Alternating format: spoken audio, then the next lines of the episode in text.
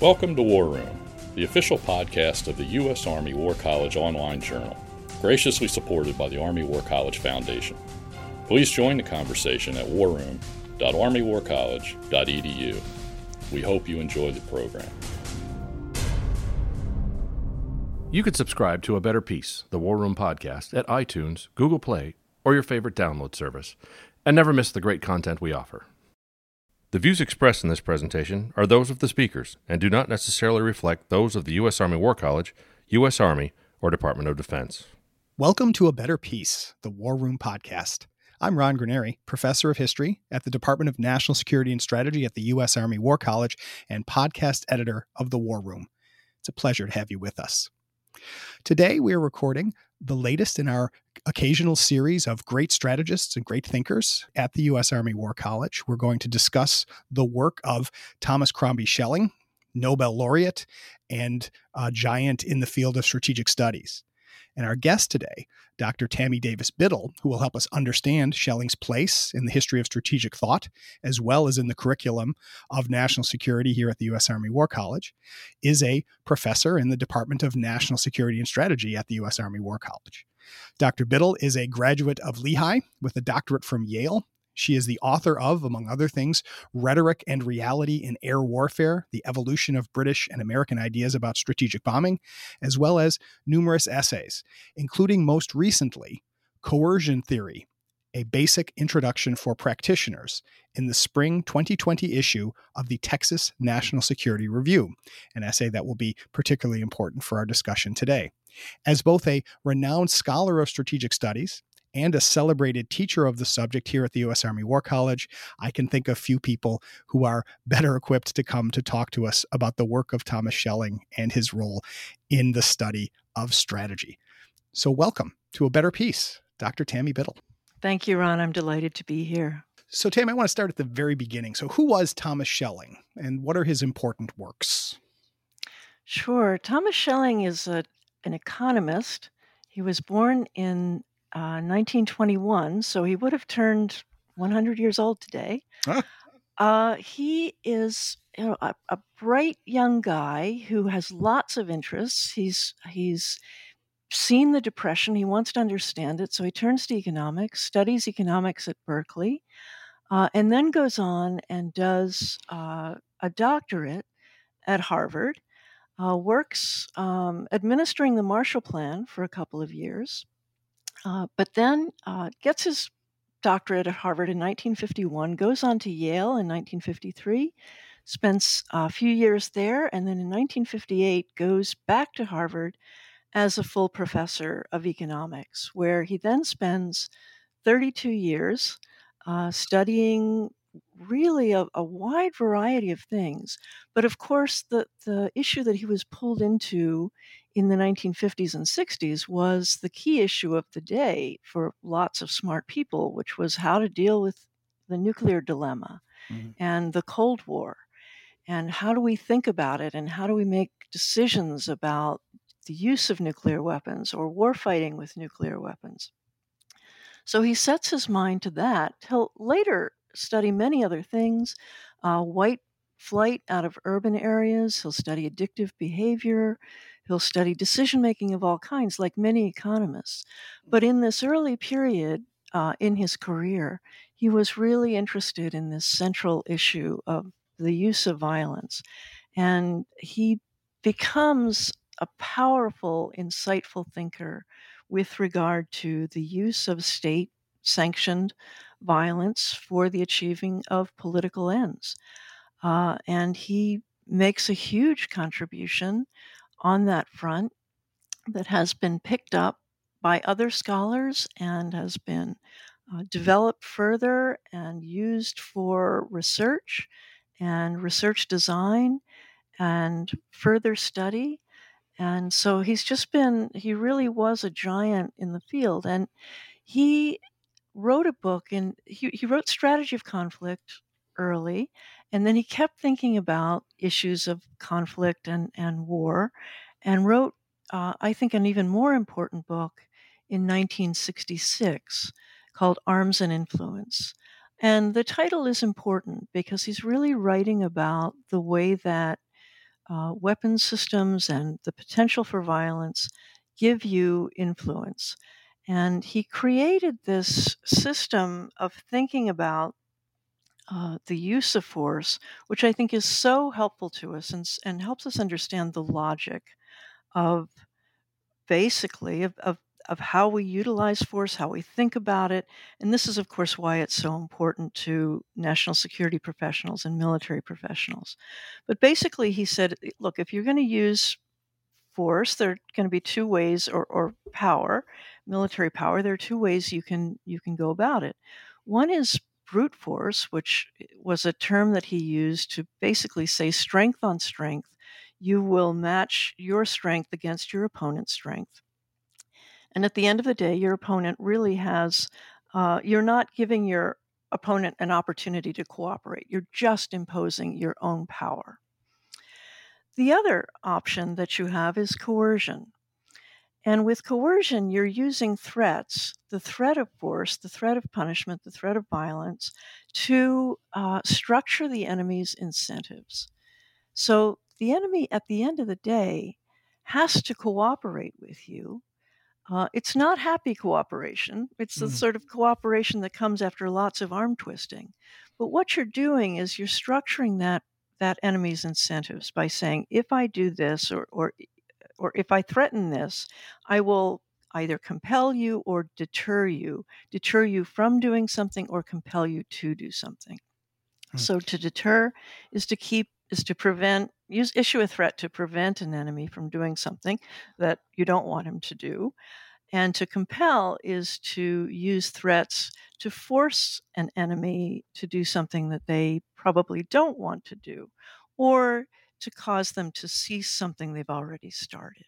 Hmm. So there are two subsets under this heading of coercion, and we all know about deterrence. That word has been around for a long time, it's in our lexicon, and it was such a prominent word during the Cold War and during the nuclear era uh, because we thought constantly in terms of nuclear deterrence.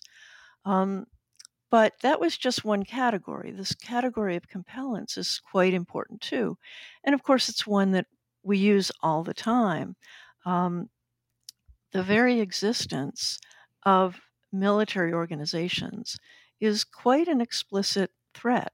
Military organizations don't always think of themselves this way, but the fact that they're there makes any potential adversary that we have have to consider the consequences of their actions in very serious ways. Mm-hmm. You don't want to get up the nose of the United States too much, or you might find American air power uh, in your neighborhood, right. or the Marines landing on a beach, um, or the Navy uh, making life difficult for you.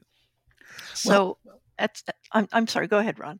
no, I. I, this is this is very good because I, uh, as the, our listeners should know, that when in our uh, core curriculum course for uh, students at the War College, War Policy and National Security.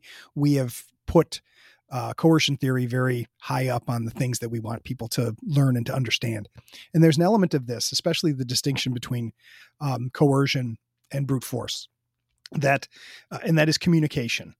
That I can't yes. deter you unless you unless you know what I'm trying to deter you from doing. And I can't yes. coerce you unless you know what I want to coerce you to do. Yes. But that means I have to be in communication with my enemy. And that's not to put too fine a point on it, right? That's work, right? When you actually have to communicate with your enemy, as opposed to merely um, standing in the back with a big club and hoping he'll get the message. Exactly. And, and exactly. Do you, when you teach this subject, um, how do you uh, impress upon students, right, this this communicative element of coercion? Sure. Well, it's the very center, and it's it's the reason. I mean, one of the themes in Arms and Influence that runs throughout is that coercion, both brute force and coercion, are very difficult for their own reasons, but they're mm-hmm. very difficult. And the central reason that that coercion is difficult is, as you said, Ron, it's all about communication. We're trying to communicate with an enemy, but we're doing it with fairly blunt instruments. We're not really relying. Schelling calls this the uh, the diplomacy of violence, mm-hmm. um, but trying to communicate via violence is quite difficult, and it's it's more difficult than just sitting down in a room and talking to someone um, in detail. So there are many elements, many reasons why this is difficult, and I'll walk through a few of them. But one of the things that I that I do with students to help them understand this is I do a little exercise, and actually, my husband Steve Biddle invented this um, because he's he's a big fan of Schelling and utilizer of Schelling's thought as well. And he came up with something called the battle of the pen, which he will often use with students, where he'll say he'll hold up or he'll point to the pen in the hand of, of uh, one of the students and he says you know that looks like a great pen and i would really love to have it. So what are the ways that i could get it? And the students sort of pause for a moment and think well uh, you could you could make an offer you could try to pay for it and yeah sure economics brilliant way to to, to exchange things. But but what about if if uh, this person doesn't want to sell it and and I really really want it. Well, you could just grab it. And and then of course that's that's brute force. You just grab it and but the the downside is well what if the person holding the pen is stronger than you are? Um, what if it turns into a big long wrestling match that's very bloody and unpleasant? are you are you willing how much do you really want that pen? And then they'll then we turn to are there other ways that might not be so risky or so long or maybe so bloody as as brute force? And they say, well, you could make threats. And so then uh, either Steve or I, if I'm teaching, will say, well, what kinds of threats? And this is where you really get to the communication aspect because you need to know the adversary. What can you threaten that will be meaningful that is is a fear in the mind of of the adversary, but is also credible that you could actually threaten credibly uh, this is hugely important. And since we spend a lot of time talking about credibility as an issue in, in international security and international affairs, but here, eh, you know, the rubber really hits the road because if you're issuing threats and they're not credible, you're not going to get anywhere and you're not going to achieve your political aim. So you have to think hard. You have to know, you have to know yourself. How strong am I? What kind of will do I have? Do I really, really want this pen badly if I threaten something? Uh, am I willing? Am I prepared to carry that threat through? Do I am I prepared to signal something that I then partially act upon to signal my intentionality, to signal that I'm serious about this? So you have to think very hard about not only your adversary, but about yourself, about the stakes for you, about how valuable the political stake is at the end of the day. Um, and that's that requires a great deal of intelligence about the adversary, and it great it requires a great deal of self knowledge as well. So this is where I see a a marvelous overlap with both Clausewitz, uh, who talks about you know understand the stake, understand how the enemy values the stake, understand how you value the stake, and make your uh, violent action, your violent uh, choices proportional to the value of the stake. Mm-hmm. And so then, words, of course, yeah, go ahead. I was going to say, so in other words, don't threaten, uh, don't threaten to go all out for something that you are not that committed to. Exactly. Don't don't threaten uh, to go all out for something you're not that committed to, and also don't don't write checks that you can't cover. you know? If you don't have the money in the bank, don't don't write the checks. So so the, it's it's on multiple issues. You have to be very astute, and of course, this is what Sun Tzu is telling us as well. So in lots of ways, although probably not thinking about it explicitly, I doubt very much that that um, Schelling thought a great deal about Sun but Sun Tzu is telling us in his ancient writings know yourself, know yourself, know the enemy, understand what you want, understand what you're capable of, understand what you're willing to risk, what the enemy is willing to risk.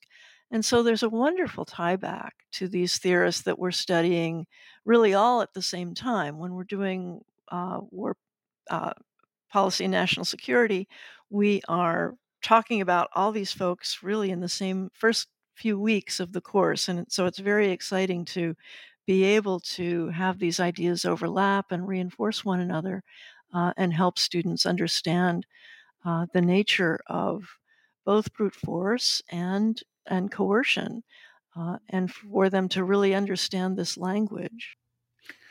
you know, related to this, uh, I was thinking about you mentioned how you know, Schelling gets into thinking about strategy is drawn into the discussions about nuclear strategy because that was the first thing that was on people's minds. Um, sure.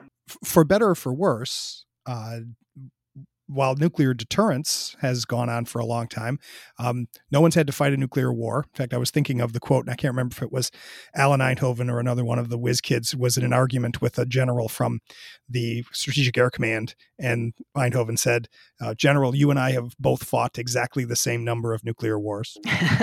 so, so, there's a sense that very true, right? That there's no, so you don't have a lot of experience, but but in the 60s when schelling was at his uh, let's say at his height as a strategic thinker and as a, a, a policy intellectual he was involved in discussing uh, how the use of force could signal coerce deter an enemy and that was with related to the air campaign in vietnam.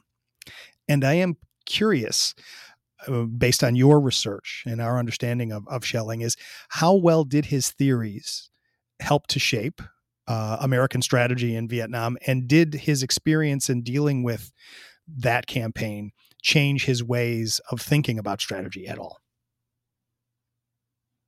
You know, I I think in lots of ways what Schelling found was that he was right when he argued that this kind of communication in wartime is very difficult.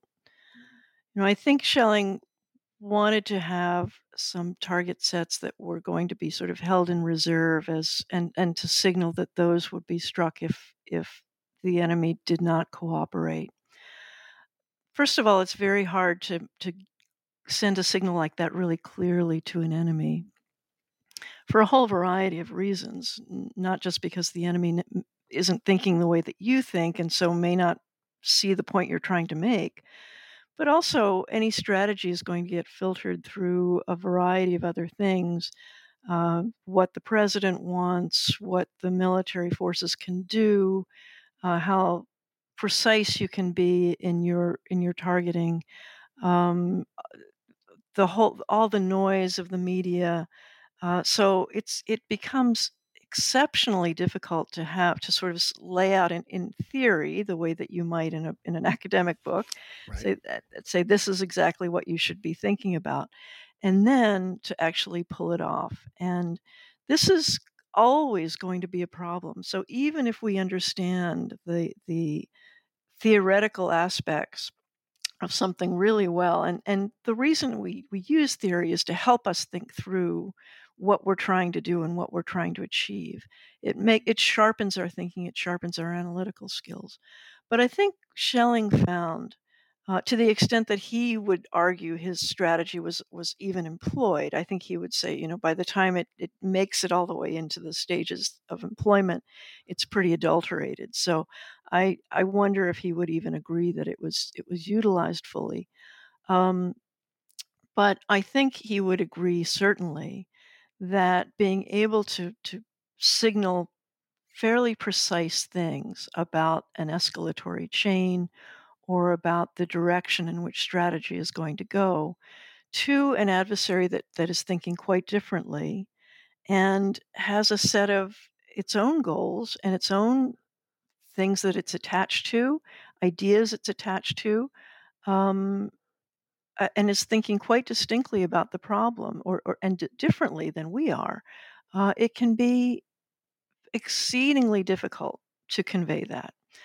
Um, and I think we found that in Vietnam. And, and one of the things that we really did, and I, I think this was everyone uh, amongst the, the, the sort of youthful best and brightest who were serving under under both Kennedy and Johnson, was that they just sort of overestimated American capability and underestimated the will of the enemy. And again, this is something that Schelling and Sun Tzu and Clausewitz would say don't do.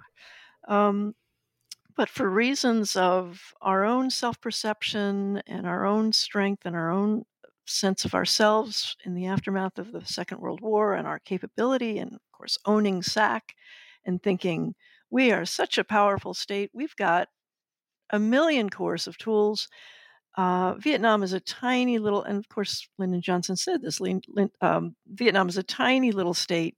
How could they possibly not succumb to our coercive threats? Well, in fact, uh, they really ended up turning the tables on us, and by stretching out the war and raising our raising the pain threshold very high, uh, they coerced us rather than the other way around. At the end of the day, um, so you know, even a little state, if it's determined uh, to own a stake, and and we had plenty of evidence that this might be the case if we had paid a little bit more attention to uh, the war with the Vietnamese war with France, uh, I think we had lots of evidence that these folks are really determined and really committed, and they want to see uh, Vietnam unified, and they want all of the what they would call the colonial intruders out. Right. And we were just the latest in that list. Of course, we saw ourselves so differently. Right. I mean, it, it, it isn't it great that we learned that lesson in Vietnam and oh, we have oh, not made that mistake again. We've never made that mistake again. No. You know, the other thing, Ron, about about sorry, no, sorry, no. no, it's it's so true. Schelling's influence is he, he not a lot of people know this, but he writes a book review of um, a book called Red Alert, uh, and it's in the early 1960s, and it's a book by RAF officer Peter George, and it becomes uh, Doctor Strangelove. Right. Yes. Yeah, because Stanley Kubrick reads the review, is so taken by this book, Red Alert, that he thinks he can make it into a film.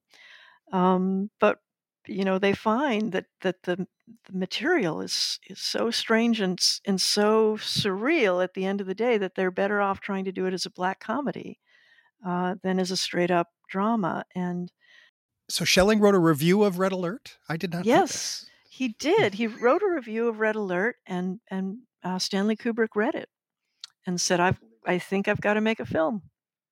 And then uh, Schelling was an advisor uh, to Doctor Strangelove. I did not know that. So literally, he was. Because I knew that that Kubrick was famously did all this research and on everything, and so read all these yeah. things. There's yeah. a there's a famous passage in the Strategy of Conflict um, where uh, Schelling talks about surprise attack, and I'm glad you brought up Doctor Strangelove because I was thinking of this. Is he has a line here where he says that um, uh, a modest temptation on either side to sneak in the first blow might become compounded through a process of interacting expectations, with additional motive for attack being produced by successive cycles of he thinks, we think, he thinks, we think, he thinks, we think he'll attack. So exactly. he thinks we shall, so he will, so we must. And you read yes. that, right? That's that's both powerful and crazy but very yes. accurate, right? And and so it's hard not to. And so that's what I, I think about this is when we try to teach these subjects. It's one thing to say, right? Nuclear, you know, with all the things you mentioned about knowing yourself, knowing your enemy, knowing the stakes, knowing what you're willing to spend, what you're willing to, you know, what you're willing to endure. That um, it's hard to imagine a conflict where nuclear using nuclear weapons makes sense but at the same time, you have to spend all your time preparing for the possibility that it might. Exactly. How, how did Schelling resolve this? I mean, outside he was aware of the surreality and of the even the absurdity, but it didn't stop him from trying to understand it. So, how did he resolve this, and how do you, in your study of air power and coercion, how do you think about these these gigantic questions? Sure. Well, I'm I'm fascinated by this, and and I think this is probably what pulled me into the field. Not only I, I was a, a child in the early Cold War and um, watched this adult world around me that I could not fathom. Um, not only was I watching the Vietnam War on TV and assassinations throughout 1968, I was I was aware of this nuclear dilemma. I guess I was a, an odd child. You know, a child at a young age was aware of all these things but I was, and I wanted to make sense of it. I desperately wanted to. And so, and when I got to college and I walked into a class taught by my first mentor, Professor Carey Joint at Lehigh, uh, who was marvelous, um, I was just captured. And I I thought, wow, finally, I've got a chance to understand this. And I wrote my dissertation on on deterrence theory.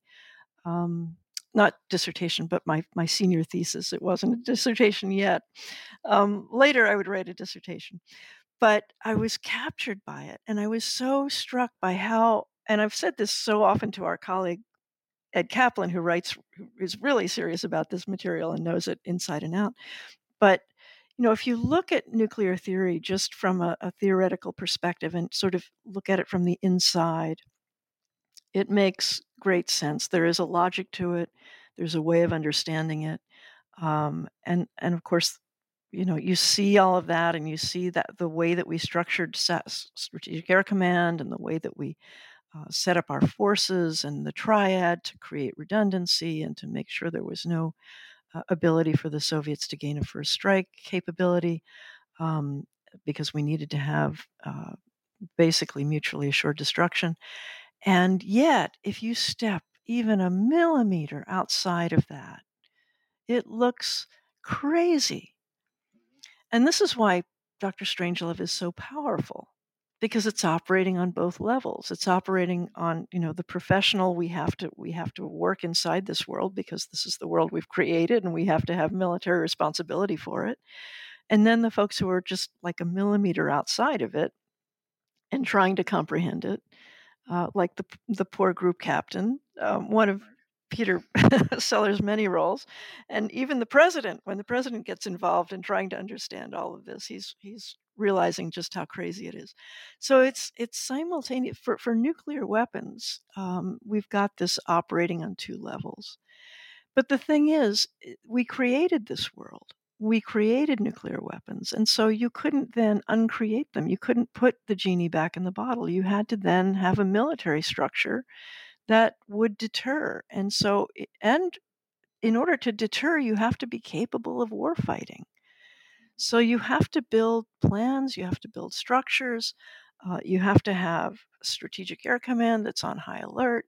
You have to have a national airborne uh, command system in case you know there is a war. You have to be able to get the president up into the air so he can be safe and make calls about what to do next, even though it's hard to fathom what any human being would be thinking once nuclear bombs started dropping on his or her country.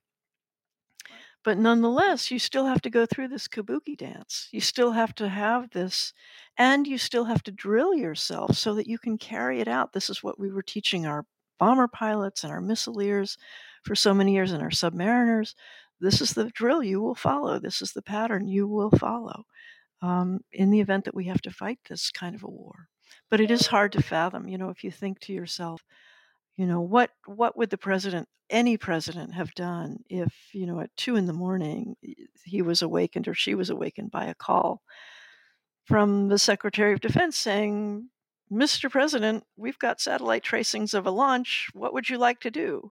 and and by the way you have you have seven and a half minutes to make a decision exactly exactly yeah and this is where i think about with people with a person like Schelling right to think of I, I, all the time you were talking, I was also thinking of of General Turgidson and Doctor Strangelove. Mr. President, I'm not saying we won't get our hair mussed, right. but I think we can get by with no no more than 10 to 20 million killed.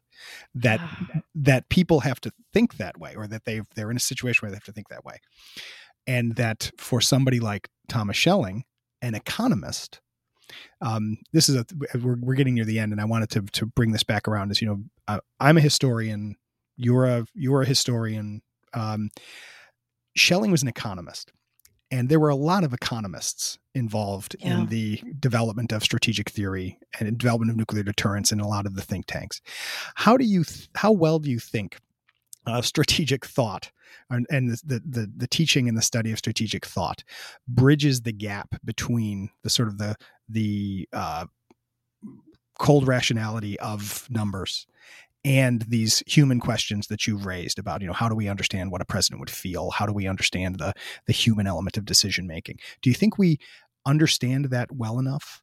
Um, or do you think that's something that we still have to struggle with to to bridge the gap between cold rationality and humanity. Oh, I'm I think it's terribly important to understand human behavior uh, from an economic economics perspective, the perspective of an economist, but also from the perspective of a psychologist, of a sociologist, of a political scientist. All of these are important. And fortunately, we've had so many contributions to the field since Schelling that Mhm. we've got a much more nuanced and better understanding of how to think through coercion theory. Um, so people like Bob Jervis at Columbia have made huge contributions, Robert Jervis, uh, in helping us understand misperception and miscommunication and what an immense role that plays often in war. And that helps us really realize that we have to kind of figure that into our strategy and have backup mechanisms and, and ways to get ourselves back on track if we find that we are miscommunicating, if our strategy goes awry. And of course, as I said, with, with Schelling learning that bureaucracy can impede the pure implementation of strategy, which of course it can, Mm. misperception does as well. And then, of course, there's human psychology. And I, I begin teaching my students always uh, because I'm a, I'm a great devotee and, and, and um, student of, of, of Jervis's work that you have to think in terms of human psychology. You have to understand that we, we see what we, what we expect to see, we see what we want to see, we have filters on all the time. We're not objective observers of our surroundings. And you have to start with that assumption with respect to human beings for as you look at yourself and as you look at your enemy Mhm. uh, and realize that that is always going to be the case. That is a constant. So I think the, the work that's come uh, after Schelling and has, added nuance has been really important. Um, and in, of course, Schelling wasn't working alone. He was Mhm. working, he was resting ideas on the ideas of, of David Singer, Glenn Snyder, William Kaufmann. I think in this period of great intellectual ferment, there was a lot of activity, intellectual activity going on, and they were sharing ideas with one another. Um, Schelling is the one who wrote Arms and Influence and kind of is the one that we now remember, but all of these folks were playing important roles. Uh, and so there is a lot of influence of, of other fields now in Schelling's, what was originally Schelling's oeuvre, but is now a, a widely shared uh, body of work in national security studies. So many scholars working on the civilian side of things work on a foundational basis, which is really Schelling, and then build up from there to better understand when does deterrence work, when does compellence work, when does it fail, why does it fail. Uh, how do we understand escalation dominance, which is terribly important? Being able to match an enemy as you're climbing that escalatory ladder in, in terms of threats, one side threatening and the other counter threatening. How do you move up that ladder? And of course, as I point out in the in the essay that I wrote, it's terribly important to have land power because sub at the subnuclear level, land power is at, the very top of that escalation ladder. Uh, you want to have land power to issue those major threats, which are basically, you know, if you don't cooperate with me, I will land on your shores, uh, take over, uh, re- remove you as the government, and replace the government with something that is far more congenial to me. That is a supreme threat. And any power that wants to consider itself a great power has to be able to have some of that. Um, so that, that's one of the reasons that you know we understand land power to be actually quite important. Although sometimes it's been hard for folks to articulate why land power is important. I think if you turn to Schelling, you see very quickly, uh, in fact, why it's very important to have land power. Um, but I, uh, to come back to your original point, Ron, yes, Sure. I think s- human psychology is so important. You can't simply do this in some sort of cold, isolated, theoretical way that doesn't speak at the same time to human nature. Uh, and, uh, you know, to tie in Thucydides, which I love to do, There you go. we study Thucydides at the beginning of the course, and, and we're studying human nature that has stayed consistent for you know thousands of years, and and we we now see. I, I love our students seeing how familiar Thucydides is to them as they understand that terrible war in the Greek world and understand uh, why it uh, followed the course that it, the tragic course that it followed. But so much of it, so much of the emotional side, the human side, is immediately familiar to them, uh, and so that and they they learn right from the beginning that there are things that remain constant. And that constant stuff is really about human beings and, and how we think and how we behave and how we are captured by fear, honor, and interest. Um, and humiliation, which is kind of the combination of fear, honor, and interest. And humiliation is a very powerful motive for people wanting to turn to violence. Um, so all these things tie together, and uh, as faculty members, I think we do the very best job we can to bring them all uh, to the students, to the students' plates, and say, "Look, here's this incredible feast. Have at it." Dig in. Well, and and Tami, you know, as as someone who has been uh, so good at this for so long here at the War College, I know that your students, uh, especially, know how how powerful an experience it can be to learn these uh, these important uh, these important insights from someone who cares as much as you do, who knows as much as you do, and who does as much as you do. And so, uh, on behalf of the War College uh, and and on behalf of a better peace, I want to thank you for being with us today. Unfortunately, we're at the end of this conversation, but thanks so much for your insights on Schelling and strategy in your own work. Thank you so much, Ron. I've been delighted to be here and to have a chance to talk about Schelling. You bet. And and thanks to all of you for listening in. Please send us your comments on this program and all the programs and send us your suggestions for future programs. We're always happy to hear from you. Please uh, subscribe to A Better Peace if you have not already done so on the podcatcher of your choice. And after you have subscribed, please rate and review this podcast so that others may find it as well, so that we can continue to grow this community for conversations like the one you've just heard today. Uh, this conversation is over but the conversations continue. And until next time, from the War Room, I'm Ron Granieri. And that concludes our program. Thank you for listening. The views expressed in this podcast reflect those of the speakers and do not necessarily reflect the views, policies, or positions of the U.S. Army or the Department of Defense. Let us know what you think. Provide us your feedback, comments, or suggestions through our webpage at warroom.armywarcollege.edu and have a great day.